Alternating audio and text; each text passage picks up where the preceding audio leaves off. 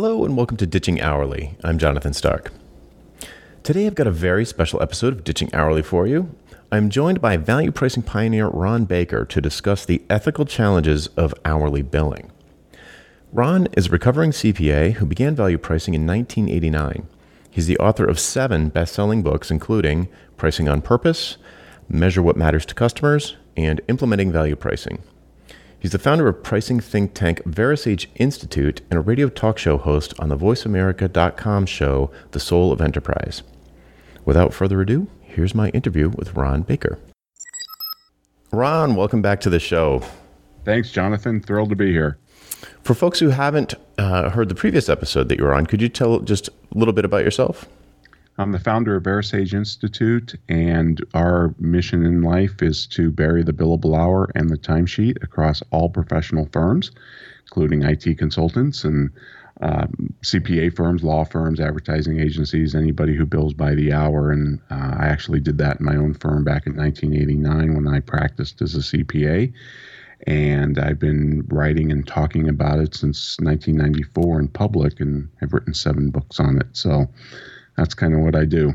Excellent. Yes, amazing books too. By the way, I believe that's that might be how I came across you in the first place. In fact, pricing on, uh, yeah, pricing on purpose, right? Pricing. Yeah, mm-hmm. yeah. Excellent. Well, what we wanted to talk about today came out of a conversation that we had, uh, sort of on Twitter, I think, about the ethics of hourly billing or the lack thereof. Not to uh, lead the witness too much here, but um, a lot of times when I explain value based fees to someone who's used to billing by the hour, they have this really knee jerk reaction like eh, that it's gouging or uh, something bad or unethical. And it's, it's, it's almost a violent reaction. Have you experienced that? Absolutely. In fact, I was just in Denver talking to lawyers, and uh, I did a value pricing session, and two people came up to me and asked me that very question. Mm-hmm. And uh, another variant of that question that we get is how can you possibly charge different prices to do different customers for the exact same work? Mm, I love that one. Yeah. So the whole price discrimination thing, but but the gouging thing is fascinating, mm-hmm. and part of it I think is just that you know these these prof- professionals for the most part who bill hourly are not used to having the pricing discussion up front. And if you present a price up front, how can you gouge the customer? Because they can say no if they think it's too high. Mm-hmm. Right. I mean, it's as simple as that. But with hourly billing, once you kind of start the project, that's where I think the temptation, not well, not the temptation, but the uh, the proclivity to, uh, for gouging can can rear its ugly head because you just get into something and you might have misscoped it or whatever. And I, I think gouging is far more prevalent with hourly billing, which and, and I can prove this empirically. We write down and write off more than we write up. Write up. I've never even heard someone say that. Exactly. And and and we do that because the customer finds out after the fact that they don't like the price. Isn't that the definition of gouging? Right. And it's and the thing with project work is it's it, you can't return it. It's not like a lamp you can take back to Target. exactly. So it, in the most brutal scenario that I've come across, and this is one of the things that really pushed me hard into value pricing, was repeatedly, not just once, not just twice, but a number of times when I worked at a small firm, having a, a painful phone call with a client who says, basically, we spent all this money with you $60,000, $100,000 with you, and, we're, and we've got nothing to show for it. And, and because we're, we're in a project that's been ongoing, billing by the hour, and it, we're over the estimate, and clearly we're nowhere near done.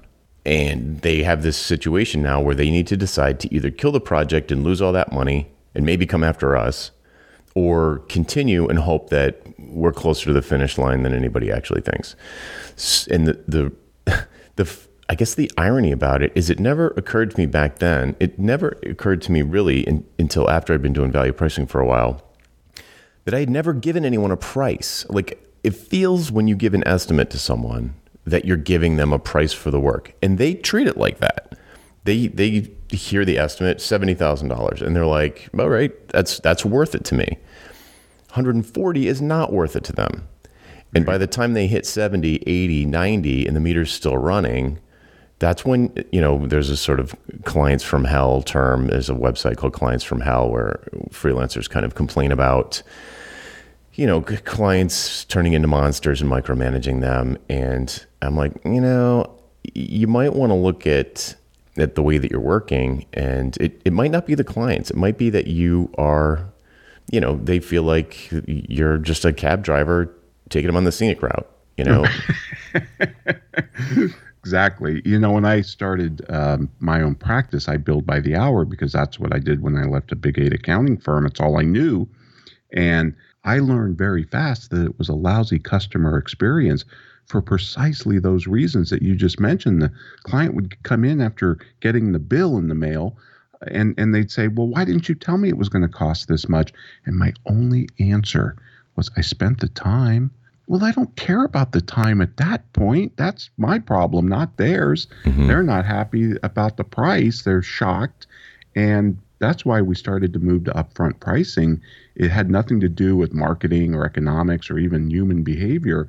It was just, I thought it was a better customer experience to give them certainty in price because it's how we buy everything else.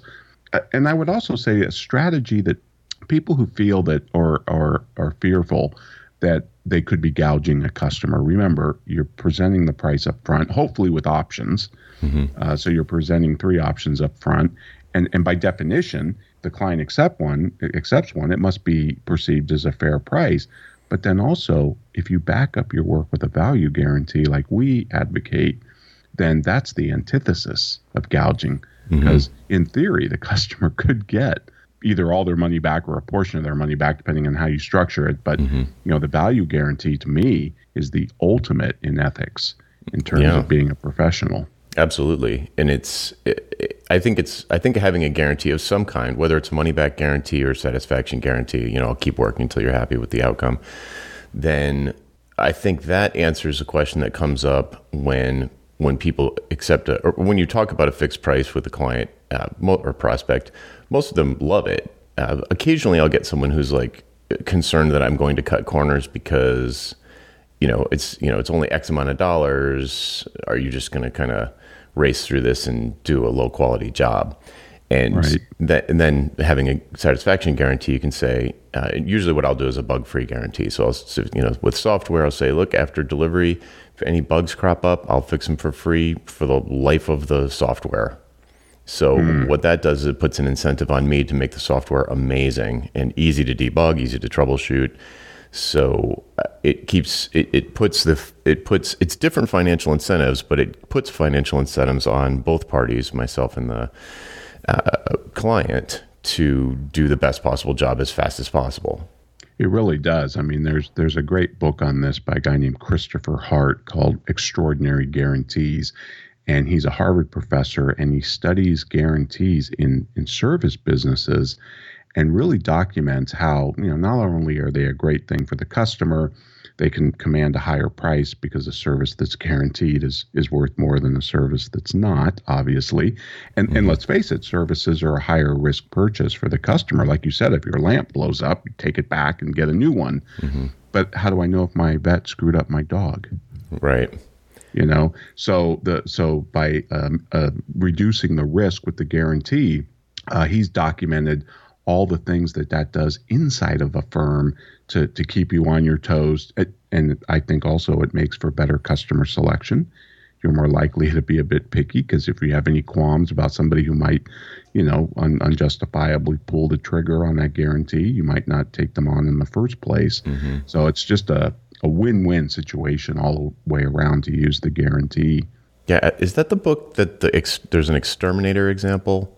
Yes, but Barry's Bugs Killer or something in Florida. this guy's got this outrageous guarantee for like hotels and restaurants. You know, he's an exterminator, and I, and I don't remember all the particulars, but it's like if any of your guests see a rodent or an insect, you know, during their stay at dinner or in their room or something, I, not only will I pay for their stay, I'll pay for an alternative stay at a similar resort somewhere else. and I'll I'll um, I'll also pay for your exter- uh, your new exterminator for one year. I mean, it's an I, and this guy charges like five times what other what other exterminators charge in the area. I mean, my veterinarian Jonathan's got a guarantee. Now, it's not that he's going to keep my dog alive. Mm. But it's it's that I'm going to be happy interacting with his office, and what he's really saying to me is, look, if there's a problem, I want to incent you to come to us and talk to us and give us a second chance to, to win your business. Mm-hmm. And he's not the cheapest vet in town, but he's fantastic. And I think it, it makes everybody aware that, you know what, our money's where our mouth is. We can't just say how great we are. We have to prove it every day. We have to walk the talk. And that's mm-hmm. what the psychology of that guarantee does. Mm-hmm. Absolutely. That freaks people out a lot of times, software developers, especially when they've had uh, bad client experiences but I, I think that if you start small and do something like a you know like a bug fix guarantee, maybe you put a limited time on it, like you know a few months. Sure. It will differentiate you from your competitors because your competitors also don't want to give a guarantee. So it, it does allow you to justify a higher fee for sure. And and I think the my favorite part of it you mentioned, which is that it forces you to have the right kind of conversation at the beginning because you want to instead of talking about scope so much, which is what we all love to do as software developers. Uh, we, we like to start solving the problem while we before we even made the sale. It forces you to to go beyond that and find out how you're going to satisfy this customer. If you're giving them a satisfaction guarantee, you know you want to find out exactly what is going to make them happy, and it, it changes the tone and the it just changes the kind of conversation that you have and allows you to perhaps come up with a creative way to satisfy them without going through the first approach that you might have kind of cobbled together in your mind while you were talking to them. Right. No, that's a great point. It does force you to have better communication up front, spend more time in diagnosis, which I don't think we professionals are very good at. We mm-hmm. tend to mm-hmm. jump right into the prescription. Yep. and prescription without diagnosis is malpractice, at mm-hmm. least in mm-hmm. medicine. Um, it, what I find really interesting, because I te- I've been teaching ethics now for 15 plus years to CPAs and other professionals. So I take this very seriously, which is why I always have a chapter in my book about the ethics of, of value pricing and price discrimination. Uh, but I, I tend not to make the argument that hourly billing is unethical because I found that standing in front of audiences and telling them they're unethical is not very persuasive. But if if you back me into a corner, I could very easily make the argument that hourly billing is what's unethical, and I can do it by just citing the golden rule, right? Do unto others. Would you want a universal system of hourly billing for everything that you buy? So you get on a plane, you're charged four bucks a minute retroactively, right? Um, I mean, think about it. It would be ludicrous. We we consumers want a price up front. We want to know what what it's going to cost so we can compare it to the perceived value. And that's how we buy everything else in our lives. Mm-hmm. And and why do we think professional services of any kind are, are, are any different? They're not. Yep. They're subject to those same laws. I mean, even my earthquake insurance company, I'm in Northern California, they don't know when the next quake is going to be strike and they don't know how big it's going to be, what their losses are going to be, but they still give me a fixed price because I wouldn't know if I could afford it if they didn't. Right. If, they tried to do some type of time and material cost plus after the quake and retroactively bill me. That's lu- I mean, just it's ludicrous. So I think it violates the golden rule. It violates the whole, you know, would you want this to be universal? Mm-hmm. And therefore, you could make a very strong argument, I think, that that it's unethical. However, I, I, I like to make a different argument that hourly billing specifically is unprofessional because I think the definition of a professional is someone who takes responsibility for creating an outcome, not delivering a series of tasks. Mm-hmm. And the problem with hourly billing is it atomizes everything into a six minute or, or one hour task. Well, if I want a bunch of tasks done, I can hire a day laborer, but I hire a professional to transform me from where I am to where I want to be. And I want him or her focused on that outcome, the totality of that outcome, not the individual tasks that go into it. Yeah, that's the mind shift right there, which is is switching mentally as you're, you know, uh, thinking about talking to prospects and making sales, switching mentally from the concept of selling your hands to selling your head. So it's not every, software developers are very used to selling their hands and essentially taking orders from the client. Here's what I want you to do: build this feature, build this feature, build this feature, build this feature. And it's pretty rare in my experience for them to say, "Okay, I, you know, I've got all that information. Now let's step back for a second. What are these features? What are they meant to do for you? I know you don't just want them for fun. What what goal are you trying to achieve? Are you trying to create a startup that's going to go public? Are you trying to patch up a legacy system for your bank? Like, what's the goal here? And try and get them to to drill into the why they would even consider hiring someone like you instead of uh, just finding out what they want done and them telling you how they want you want to do how they want you to do it.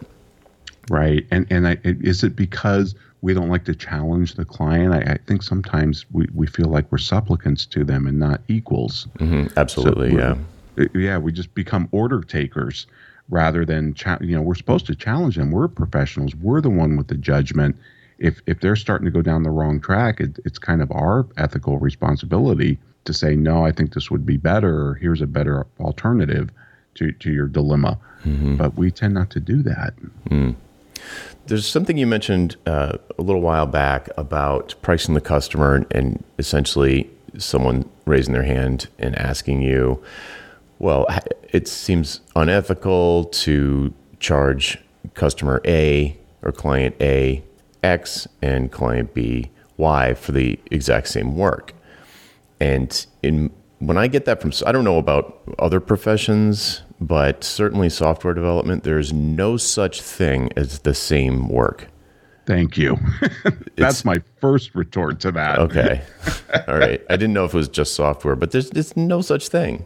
No, not at all. Clients are different. They they require different amounts of hand holding and coaching and, and just structure. Um, it, it's crazy. I think I you know, it's like eyeglass prescriptions. Everybody's unique. Hmm. However, you know when you start looking at price discrimination, and that was a term coined by an economist back in the 20s, a guy named Arthur Cecil Pigou, who said price discrimination is like playing with fire. Businesses have to be very careful with it because there are these perceptions of fairness. Uh, I'll give you, and you've read some of these, I'm sure. Amazon. Remember when Amazon got caught charging uh, different prices for different zip codes?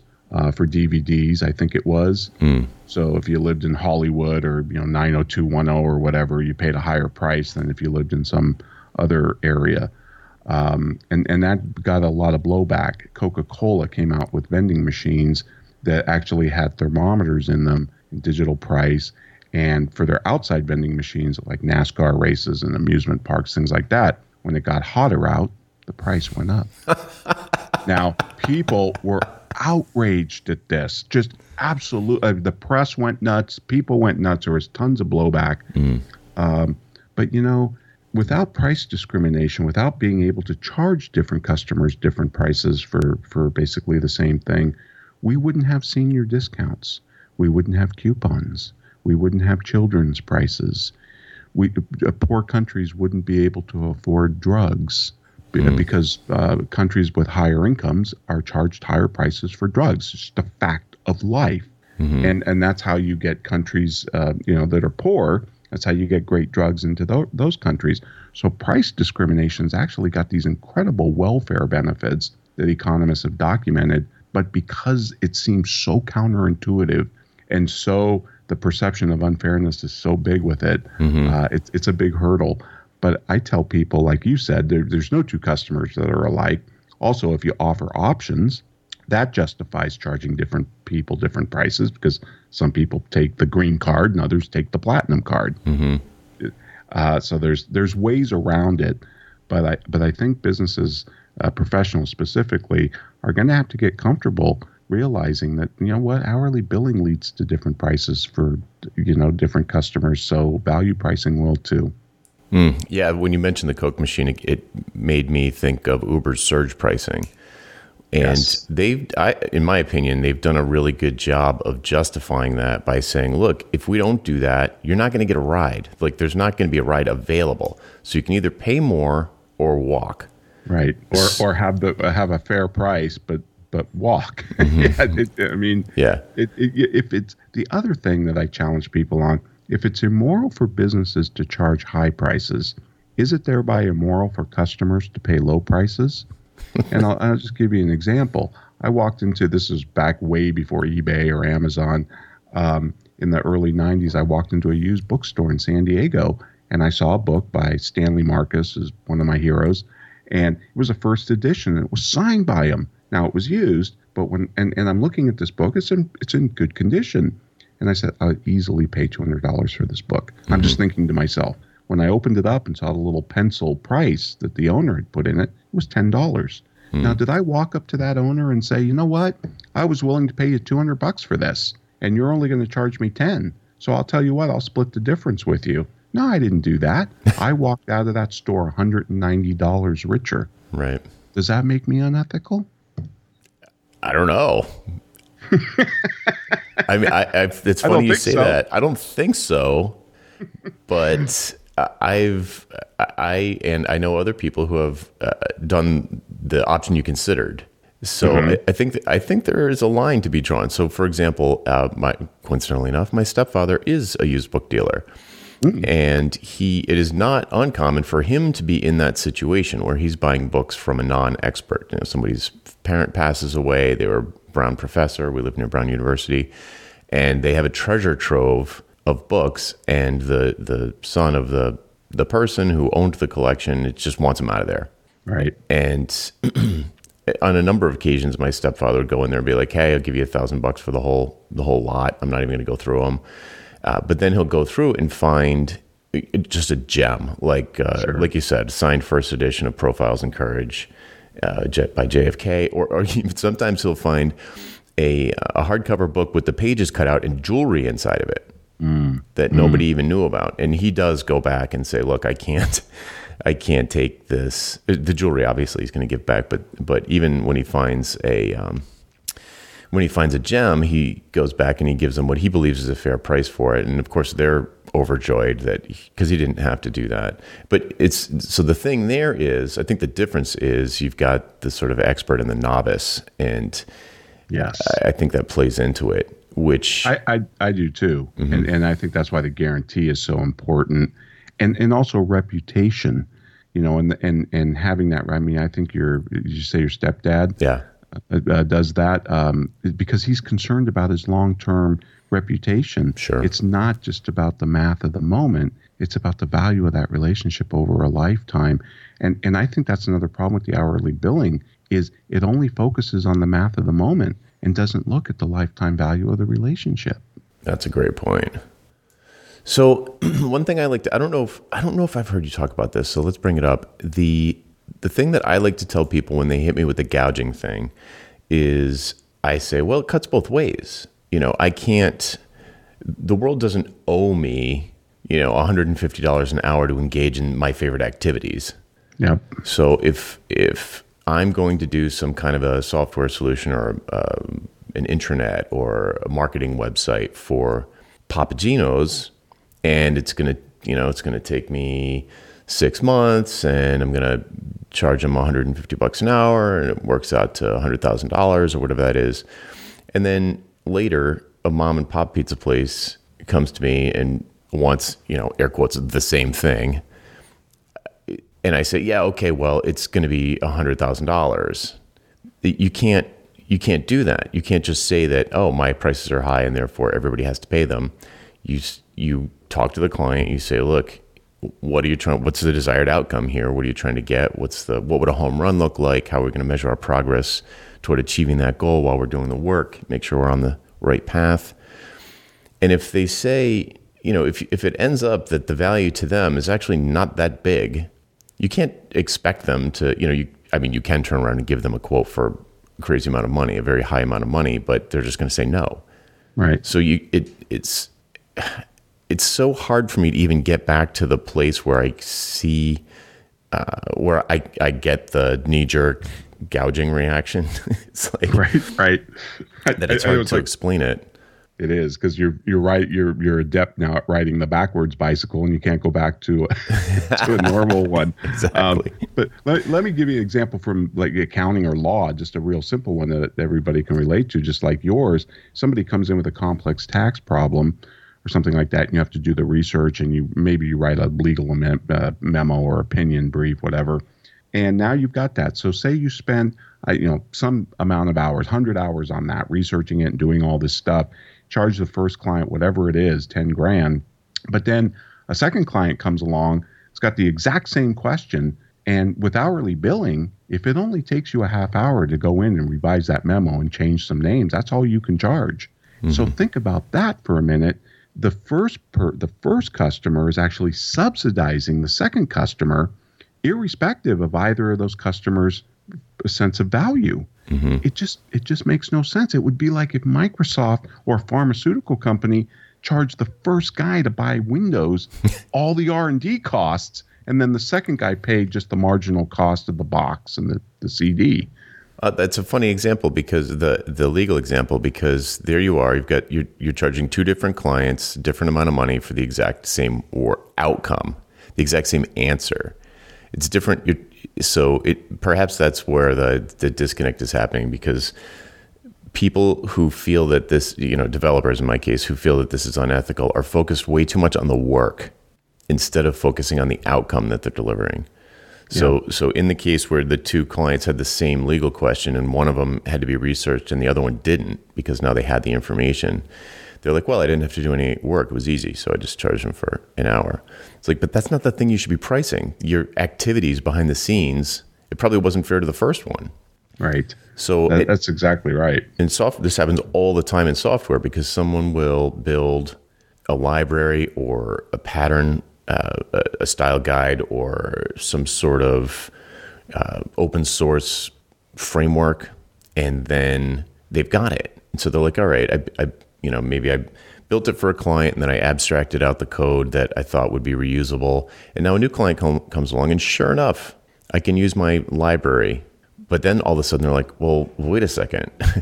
I put 400 hours into that library, and now I'm going to be able to deliver this guy's website in 20 minutes. So, how? And that's the question. The question I get is, how should I charge them for that, the library? And I'm like, and they, they can't figure out how to do it because they are planning to charge by the hour, but they're trying to okay, how much of the 400 hours is fair to charge to the new guy, even though I didn't redo the work? Right. You know, it's and kind then, of yeah, it's it's hilarious. It, it is because then then you find people padding their timesheet for that second guy because they didn't spend anywhere near the amount of time on the as on the first guy, mm-hmm. and and that's unethical. To be, I mean, a lawyer can get thrown in jail for that mm. for padding timesheets, which is ludicrous, because the price should be agreed up front between the customer and, like you said, it should be based on the outcome. The other thing, Jonathan, I know you've talked about this in prior podcasts, is the risk to the mm. firm of this customer. If you're doing Tiger Woods uh, divorce or, or program, uh, you've got a much higher risk than Ma and Pa Kettles. Mm-hmm. And risk can't be priced by the hour. There's no actuarial model for pricing risk by the hour. Right. So if that second customer is is riskier to your firm, then they deserve to be charged a higher price. Yeah, absolutely. The, you know, the other thing though, when you talk about all of these things, you do, you do have to think about fairness. And I'll just give you an example. I mean, you, you've seen gas stations that you know might post a price and uh, a cash price just because they want their sign to be the lowest possible price, right? As you're mm-hmm. driving by, and then you get in there and you find out, oh, it's ten cent premium if you use a credit card. well, we hate that. We hate to pay premiums. We hate to pay you know surcharges, things like that. We just there's just something about human psychology that we don't like. Uh, so they're much better off showing the higher price and saying, if you pay cash, you'll get a 10 cent discount. Even though the dollar amount is exactly the same, we'll perceive that as more fair. Much like if Coke would have came out and said, when it gets colder, the price will drop. if they would have said that, nobody would have peeped but they didn't. Yeah. And and so you do have to take that fairness into account. But if you're offering three options like you always talk about on the show, mm-hmm. then I think you're going to get over that issue right away just by offering options because if if they if they think the top option is quote unquote gouging or just unfair or too high, they can always pick the lowest priced option or go with a competitor. I mean, the reason the reason I put options in is so they don't have to so that they have prices to compare Air. to without going to a competitor. Absolutely. Yep, that's one of its great advantages. It puts your prices in context, and you're actually comparing you against you. Mm-hmm. Yeah, I mean, to get back to the gouging, just the word gouging, it's it's a it's a specific legal term, at least in the U.S. that part of the definition is that you don't have another option. It's like a, a short. It's like having a short-term monopoly due to a natural disaster or some uh, some short time windows of of urgent need, and that's that's it would be impossible for that to be the case with pretty much any. I've never seen a scenario like that happen in my world. You know, no, like, it's it, it. You do see it like after natural disasters, you'll hear about you know tripling the price of hotel rooms or whatever. Mm.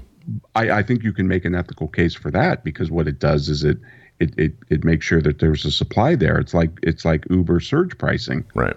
Sure, we'll sell you this uh, generator that you need at, at the normal price, but the problem is we don't have any. Mm-hmm. It's it's the higher prices that get the truck drivers sitting in Ohio on the couch watching football to get in their truck and, and drive more supplies down to Florida where they're needed. Exactly.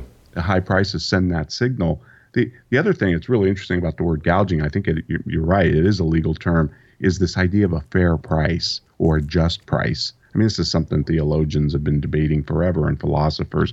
But what's the opposite of fair? And when I ask that question, people usually say unfair. It's like, no, the opposite of fair is foul. Hmm. And we have to look to baseball, you know, foul ball but nobody runs around and says, "Oh, that's a foul price." I have. I'm trying not to go down a, a, sort of tangential rabbit hole that we touched on. Maybe we could. Maybe we could do it on another episode. Sure. Fair enough. yeah. So, where can people find out more about uh, you and Ver- VeraSage? VeraSage at verasage.com which is the think tank with uh, all of our resources up there, helping firms move away from the billable hour and get rid of timesheets, by the way, because I think that's the other cancer. Uh, and also, they can find my radio show at thesoulofenterprise.com. We have an archive page up there. We've done 140 some odd episodes, and they're all up there, and you can listen to them. And we've taken on this issue. We've taken on the ethics of, of value pricing, and and uh, I think part of it too, Jonathan, is self-esteem. You know, if we don't think we're worth it, how will, will our customers ever believe we're worth it? And and I think some of this argument of gouging and this is unfair. It, it's really when you peel back the onion, it's a self-esteem issue. They just don't think they're worth it. Mm, absolutely. Yes, great. Definitely te- check out the Soul of Enterprise. It's a great show. It's one of my favorites. And you guys cover a lot more stuff than just value pricing. It's it's more uh, knowledge economy. Uh, I, I, think I had an AI episode recently, and yeah, we talked to a lot of economists and knowledge economy and and all that type of stuff. And then on we every last Friday we do a free writer Friday where we just kind of go through stories that Ed and I think are really interesting and bounce off each other. So it's a lot of fun. Yeah, really a great show. Ed's awesome too. Thank you. All right, Ron. Well, thanks very much. We'll see you next time.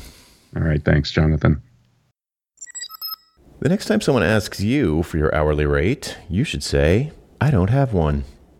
To learn what to say next, visit valuepricingbootcamp.com to sign up for my free email course. That website again is valuepricingbootcamp.com. Hey, Jonathan again. Do you have questions about how to improve your business? Things like value pricing your work instead of billing for your time, or positioning yourself as the go to person in your space or maybe productizing your services so you never have to have another awkward sales call or spend hours writing another custom proposal. Book a one on one coaching call with me and get answers to these questions and others in the time it takes you to get ready for work in the morning. Best of all, you're covered by my 100% satisfaction guarantee. If at the end of the call you don't feel like it was worth it, just say the word and I'll refund your purchase in full. To book your one-on-one coaching call, go to jonathanstark.com slash call, C-A-L-L. That URL again is jonathanstark.com slash call. Hope to see you there.